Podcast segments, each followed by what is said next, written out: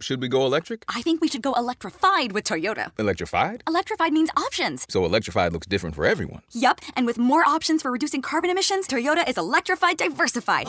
Learn more about our Beyond Zero vision for the future at toyota.com slash beyond zero.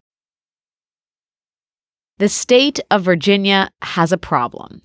Last week, a photo emerged from Governor Ralph Northam's medical school yearbook. In it are two people at a party in 1984. One is dressed as a member of the Ku Klux Klan, the other is in blackface. Northam first apologized, then said he wasn't in the photo, then said he once wore shoe polish to dress up as Michael Jackson. Calls for Northam's resignation have come from basically everyone, but thus far the governor has refused to step down. And then, this Wednesday, Virginia's Attorney General, Mark Herring, announced that he too had worn blackface to a college party in 1980. Herring apologized in a statement that also noted his work to address systemic racism. What is happening in Virginia, and what does it tell us about racism in America? This is Radio Atlantic.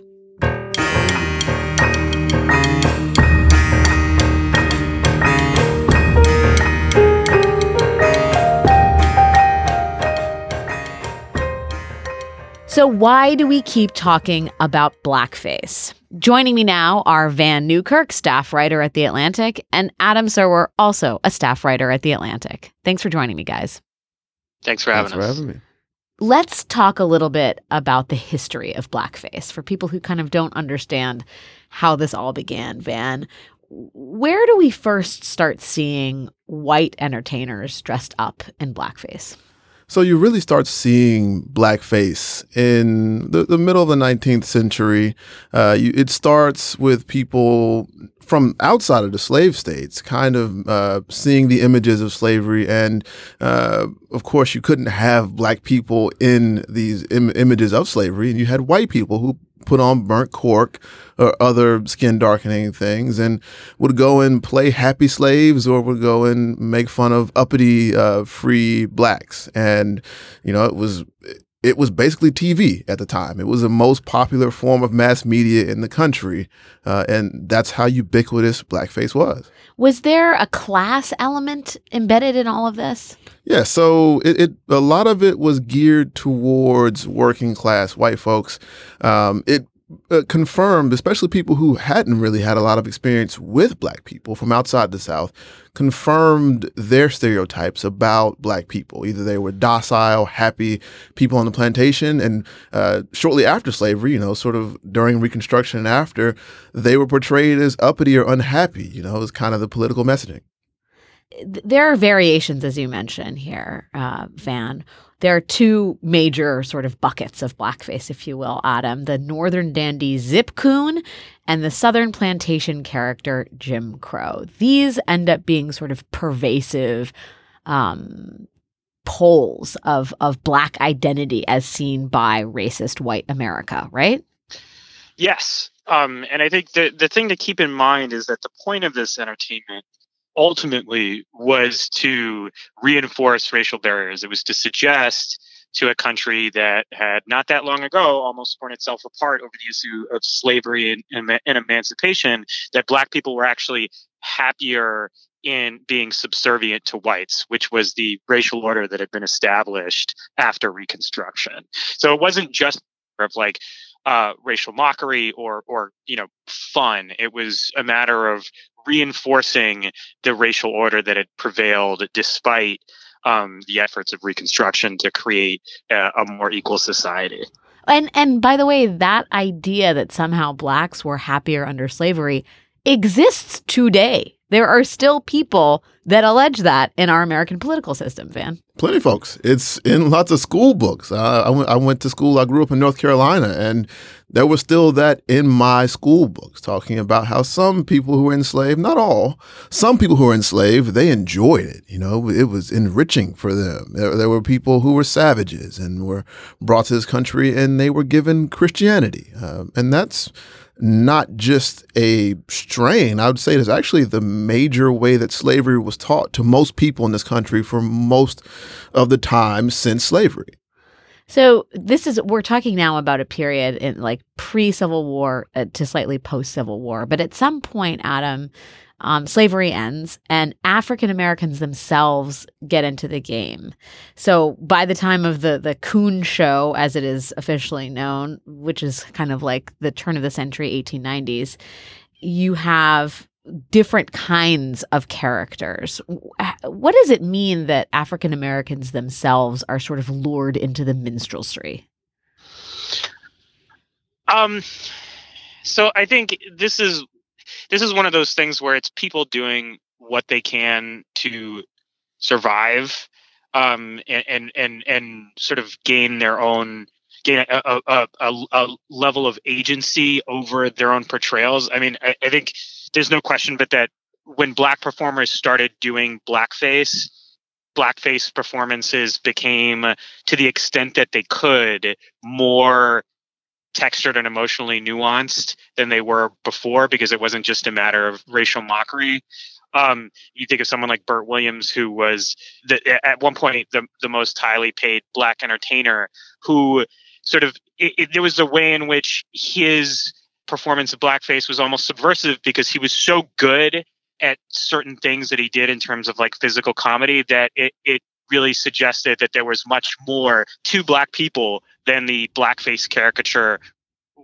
wanted to suggest mm-hmm. if that makes any sense do you think in some way, Vann, the the involvement of of black actors in blackface sanitizes the notion of blackface because eventually it it migrates to Hollywood, right? This becomes a popular form of mainstream entertainment. It becomes Hollywood. I think you can look at the portrayal of black people in Hollywood and trace it directly back through the entry of blackface. It's not a you know a portion of Hollywood. It's a part of its DNA. Um, and I think it is, I don't know if it sanitizes it because on the one hand, blackface is it is does become the sort of Hollywood version, the mainstream gets into all the theaters version, but also the very fact that uh, people were in blackface allowed lots of black actors into the cinema who wouldn't have been allowed with their regular faces on cinema so, on screen, and so I think there's competing elements there. Like Adam said, uh, the biggest thing to me is it was a vehicle, like lots of other imperfect racist vehicles that black performers used in order to get to break in. And you can see it, it's direct, I think, direct line between that and the kind of Mammy era of, of black, of cinema portrayals of black people. Right. The the sort of Aunt Jemima Mammy character that becomes a staple of big glossy Hollywood films in the 40s and 50s. Yeah. What is it so but blackface while it, it sort of eventually falls out of favor in, in hollywood and let's say uh, to some degree Vann's rolling his eyes the 60s and 70s it, it continues in society right i mean as we have evidence this week well into the 1980s or even later if you're Megyn Kelly and it's Halloween.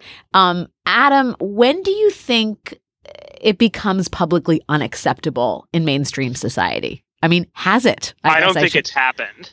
Interesting. I'll, I'll, be honest with you. I don't think it's really happened. I think it's unacceptable for some people. Um, but I think I think the truth is is that some people have been around at these parties where blackface, where someone has been wearing blackface, and they simply don't remember it because it they didn't even consider it offensive enough to note in their memory. Um, and the reason I'm saying this is because I recall someone showing up at a at, at a Halloween party in blackface um, in college, and nobody nobody reacted. And I don't and, and I don't just mean white people didn't react. I mean like everybody was just kind of like, okay, that's really weird, but like moved on. Um, and I think so. I think there's there's I think there's something specific about the uh, Northam photo that's particularly menacing. I mean, it's not just that there's someone in blackface; it's that there's someone in blackface and there's someone in a Klan outfit. So there's there's a there's an attempt to the, the joke is that lynching is funny essentially the, there's there's uh, the irony is the absence of violence in a scene with two uh, characters for lack of a better term that are uh, one is meant to murder the other. So I think the Northam photo is like particularly malicious. It's not just like a question of insensitivity or ignorance or anything like that. I think it's you know, the reason why part of the reason why that photo caused so much controversy is not simply because of blackface, but because of the implied uh, joke about racial terrorism that is present in the photo that Northam, for whatever reason, in 1984 found so humorous that he put it on his yearbook. Vann, let me ask you the same question. Is it just that in this present moment, we're more attuned to racism and therefore blackface is unacceptable? Or do you think there was a slash is a point at which blackface became something you cannot do? So I'm going to push back a little bit uh, uh, on on what Adam said because I do think there has been an evolving, developing taboo against uh, blackface. Uh, people have if you follow mass media and you care at all about what happens there and the voices of people of color, I think it's clear enough to, should be clear enough to you that blackface is offensive. Um, that is not, I think, a controversial take. What I think has happened, though, and what I think is the the clear dynamic here is not that the necessarily the attitude of America as a one big we has changed. It's just that those voices, the people like Spike Lee, who led a boycott against blackface in film, uh, the, the, people, the black creators, their voices have become louder. They've become more prominent. It, it's become uh, there's a, a, contingent of black folks on social media who for whom these things won't pass, and I think the voices of detractors have become loud and influential enough to create a real social penalty for some people. Now, I don't know if that's actually changing minds, whether it's changing if you were willing to do this to uh, to dress in blackface in all white parties because it keeps happening. It keeps happening on Halloween. Right. So I can't say that it's changing sort of the national consciousness, but I I do think there is just a greater penalty from the people who it offends. Right. So see, I wouldn't disagree. I wouldn't. I wouldn't disagree with what Vann Vann is saying. There's certainly um, in political circles, politically active people, among politically active people, blackface is unacceptable. Um, I think among people who are not as politically aware, I, I think, you know, I think the fact is it is not as um, taboo as I would like it to be or as it should be. Um, but I, but I do think that you know, but as as Vann pointed out, the the the increasing political power of people of color, particularly black people, particularly within the Democratic Party, has altered behavior standards, particularly for politicians, um, which is why this has become such a big deal. But I I, I, I, wish I could say that I thought that like blackface, you know, that blackface doesn't happen anymore, but it, it clearly happens. I mean, there's a reason why people like Megyn Kelly are saying, well, why is this offensive? Because right. people are still doing it and people like there's a lot of people who don't seem to understand why it's offensive. So what I what I'm sensing from you guys is kind of like cynical optimism, which is basically it's becoming less palatable, not because we are policing ourselves and having a, a more in-depth understanding about race and racism, but because the people who are victims of racism have more power to say, you know what, this isn't right. I think that's exactly right. All right, we're going to take a quick break, but when we come back, we are going to get into the politics of racism, specifically in Virginia, and why this is the locus of all the blackface action. Stick with us.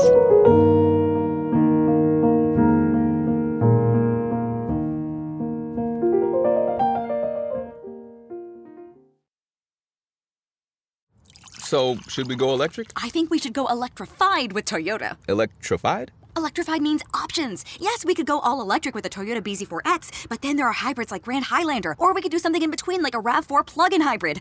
So Toyota is electrified diversified? Yup, and with more options for reducing carbon emissions, the closer we all get to Toyota's beyond zero vision for the future. Exactly how much coffee have you had this morning?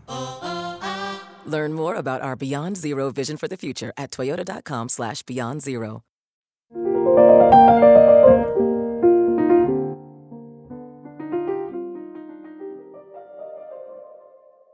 Okay, we are back with Vann Newkirk and Adam Serwer.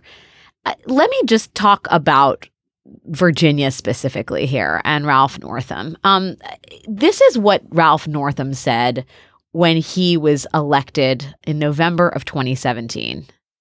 Virginia has told us to end the divisiveness, that we will not condone hatred and bigotry, and to end the politics that have torn this country apart. I want to let you know that in Virginia, it's going to take a doctor to heal our differences, to, to bring unity to our people. And I'm here to let you know that the doctor is in.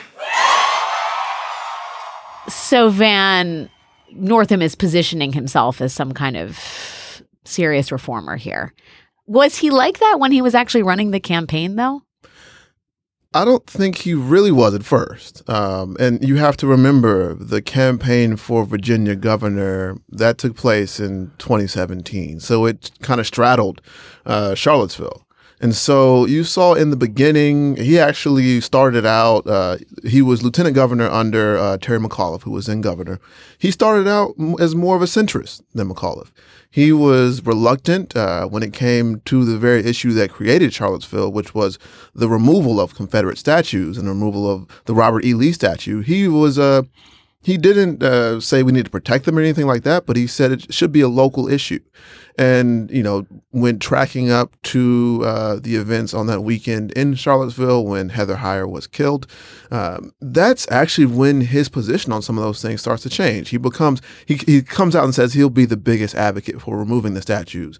He uh, does a tour of, of black churches in, in Virginia, especially around that area.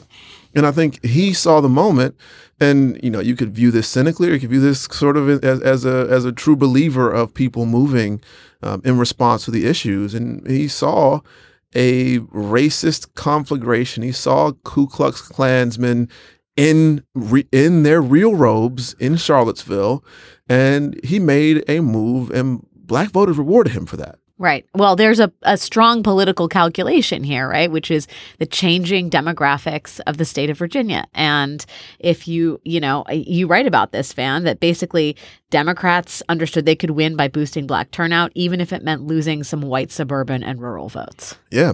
You look at uh, the coalition now of Virginia voters, there are many more urban voters in Northern Virginia, uh, and they are a strong foundation for what's basically a blue state at this point um, in lots of elections.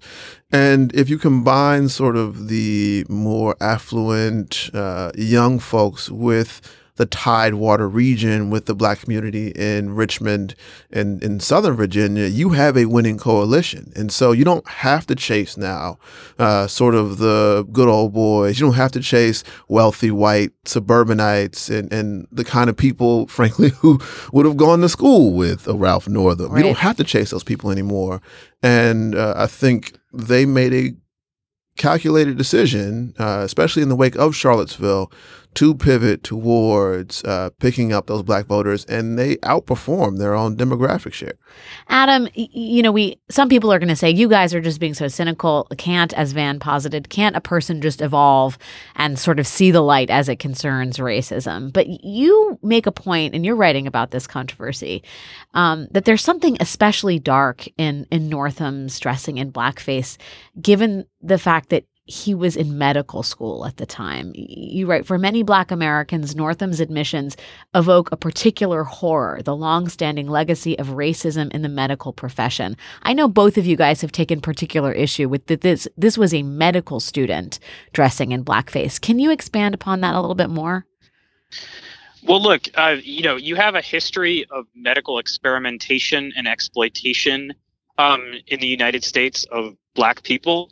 Uh, you know, the, the, the quote unquote father of modern gynecology, J. Marion Sims de Blasio, just Mayor de Blasio of New York, just removed a statue that was of him because his advancements in gynecology were done through involuntary experiments on slave women.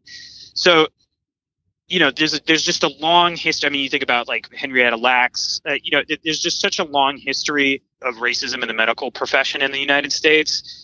Um, that the, the the the picture of a medical student uh, doing this is uh, particularly jarring. You know, this is someone who at some point, you know, was responsible for the health of a black person who was, you know, making a joke about, essentially making a joke about killing black people, um, because that's what that picture is. And the gravity of that required a response from Northam that was not the one that we got. I think if he had been like, look, this is actually really horrible and I understand why because X, Y, Z, you know, if he, if he seemed really contrite and really sorry and, and really understood what it was about that photo that was bad, I think he'd be in a different position. Um, but it, it seems to me that his response to this whole thing has been so concerned with staying in office rather than you know genuinely reassuring his constituents that he's not the person who put that photo in his yearbook uh, that it, it, i don't know it, it just bothers me there's another aspect. I mean, the fact we're we're talking about this at the same time that the attorney general has revealed himself to be another person at the top of Virginia's government who also wore blackface, which begs this larger question here, Vann. Is this actually this, you know, what we were getting back to at the first part of this discussion? Is this a signal that there is a certain cloth, as you write, that that sort of um, gives rise to these Southern politicians and the, the, the elite sort of former Confederacy, the, the elites of the former Confederacy sort of secretly maybe harbor very antiquated, if not outright racist ideas. Yeah. If you, the one question that everyone has tried to answer and come up with a million different theories over the last 30, 40 years has been black turnout in the South. Why don't black voters turn out for the Liberal Party in the South? It's, you know, except for Obama, turnout has increased over time, but it's still been much lower than white turnout. And there, you know, people will have built entire careers off of trying to figure this question out. If you look at Virginia, I think you get a pretty good case study. Why? You see uh, these politicians now who are revealed to be good old boys who dressed in blackface, who saw nothing wrong with it. Who, and they're the Democrats. And they're the Democrats. And, you know, they're supposed to have the moral authority against people who dressed in Klan robes, maybe, or who, who endorsed or who backed uh, white supremacy or the Unite the Right protesters. They're supposed to be the guys saving you from those guys. So if you look at the voters, and this is what you're confronted with, these are the people, and now you've come out and you've against the natural cynicism of the community. You've come out pragmatically. You've come out and voted for this guy to stave off white supremacy, and now you've been burned again. What happens? Well, actually, I want to point that out because both of you guys bring up this choice, this this this necessary pragmatism that has to is embedded in black votes, which is basically we're gonna ho- we we know this guy deep down inside might not be actually that different than the other guy, but because there is at least the veneer of progressivism and racial tolerance, we're gonna pull the lever for him or her.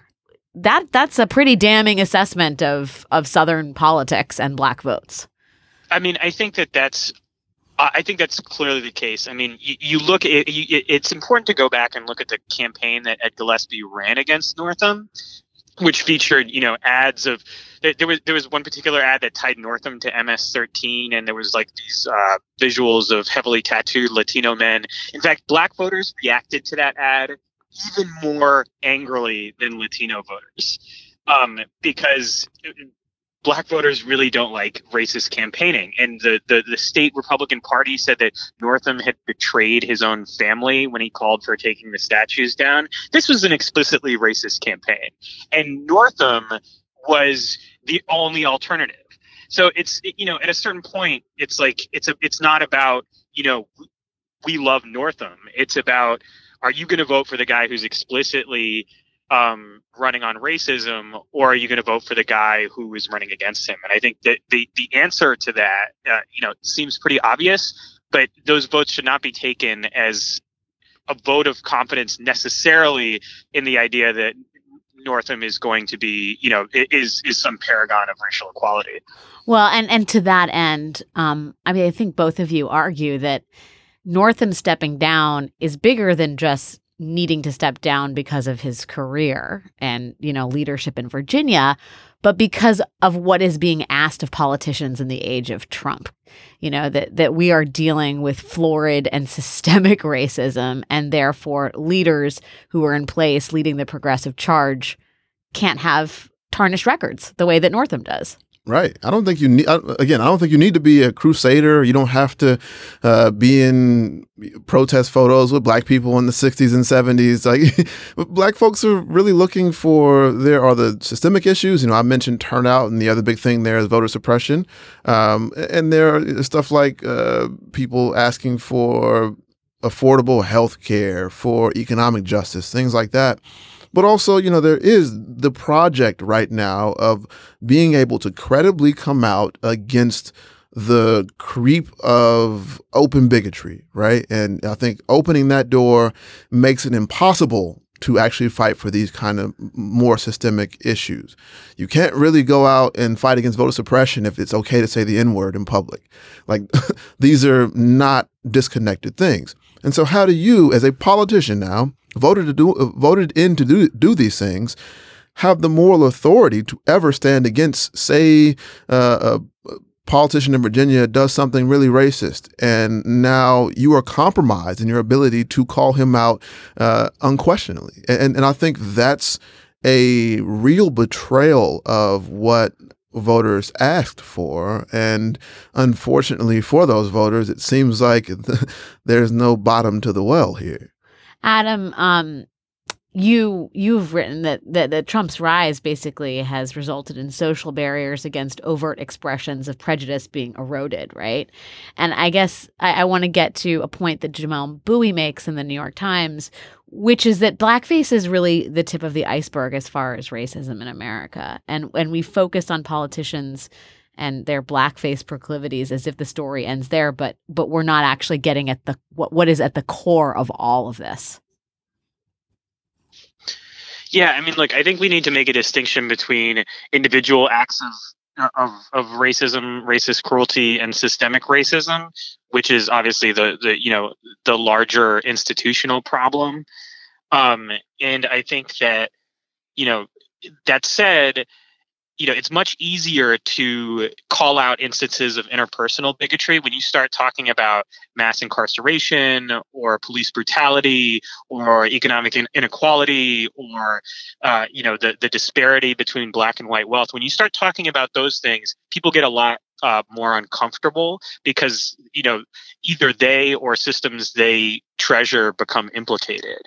Um, so it's it's you know I think Jamelle was uh, identifying something very real, which is that it's much easier to say you shouldn't use the N word or you shouldn't wear blackface and condemn someone for doing those things. It's a lot harder to think about the ways that American institutions, particularly elite institutions, we act like this is like some sort of working class disease, but it's not. Particularly elite institutions have been constructed on the basis of racist exclusion.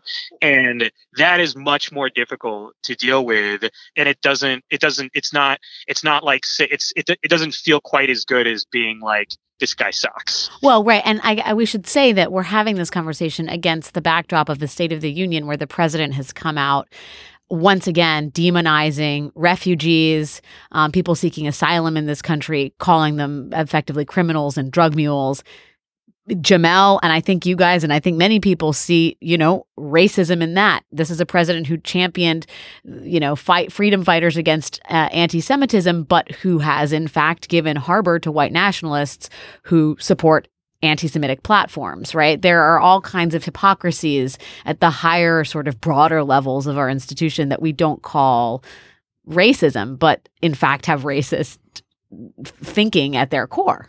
Yeah, well, if we actually started calling stuff racism, it would clarify lots of these uh, conflicting emotions and arguments. Um, I think the linguistics do a lot of the work here. Uh, when we don't want to call uh, saying that, you know, Caribbean countries or shithole countries, we don't want to call that racism. Right. Um, we want to call it racially charged. When we, when we want to call Steve King, uh, what was it, racially polarized polarizing. Yeah racially polarizing or something on that effect. If you if if you can't do the easy stuff and call that racism, then it makes it impossible to make that kind of racism uh, disqualifying. If, if we do want to have a conversation about making uh, systemic racism or endorsing it disqualifying, I'm sure lots of, there'll be lots of people there who are ready to have that conversation.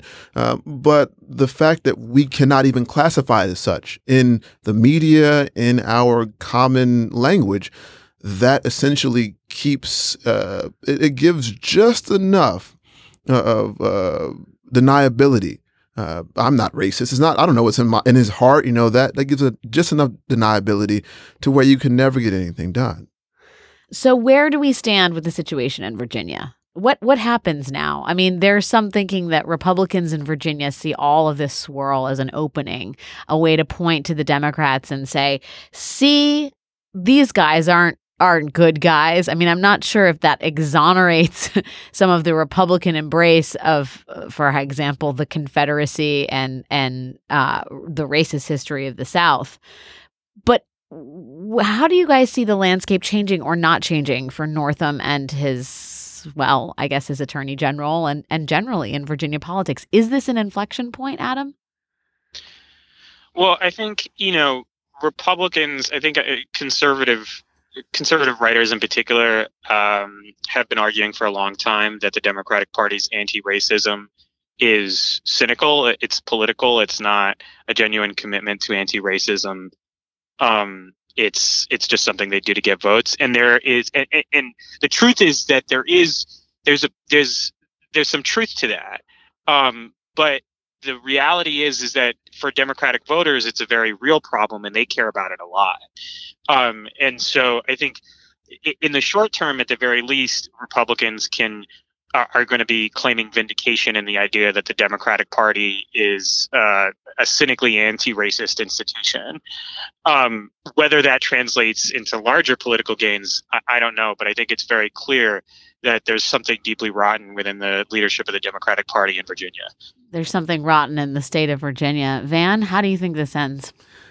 I think it will end in at least one uh, official resigning. I'm not sure who. Uh, it, there's a lot of trouble brewing at the top there, and and we should we should out. note we the should lieutenant governor yeah. is also mired in his own scandals that have to do with sexual assault. So the chain of command has been very poisoned, if not adulterated. Yeah, and I think there will be turnover somewhere near the top or at the top in Virginia. And uh, like Adam said, I don't think it stops the. I don't think the the ripple effect stops there. I think uh, you're going to have a real in a state that again elected these folks to do a specific job of closing the door to this very overt neo-Confederate white supremacist uh, lost cause resurrection uh, it's going to damage that project. And no matter who is elected next in the next election, no matter who is appointed, if anybody resigns, it's going to reduce the moral authority of those uh, elected officials or appointed officials to be able to stand up against those things.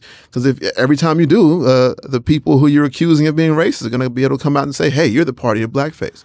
So it essentially, I think, in many ways hamstrings that project. And time and again, when I talk to black voters in Virginia, you know, this was a top three issue.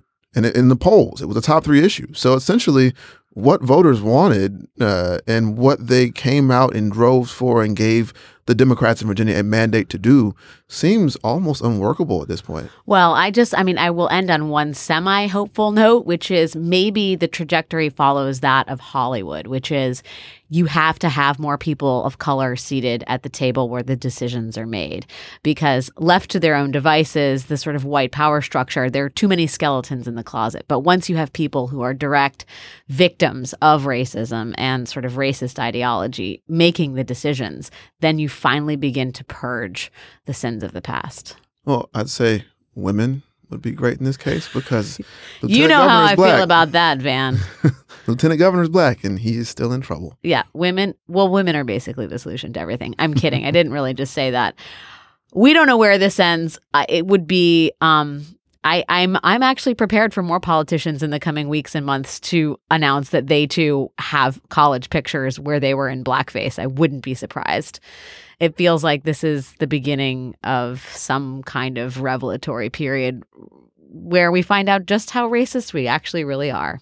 Vann Newkirk, Adam Serwer, thank you guys for your time and thoughts on a complicated issue.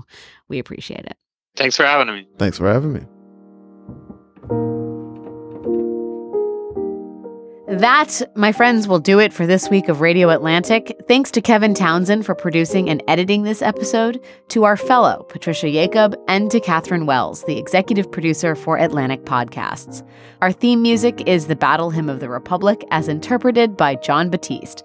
Check us out at theatlantic.com slash radio, and if you like what you're hearing, rate and review us in Apple Podcasts and subscribe in your preferred podcast app.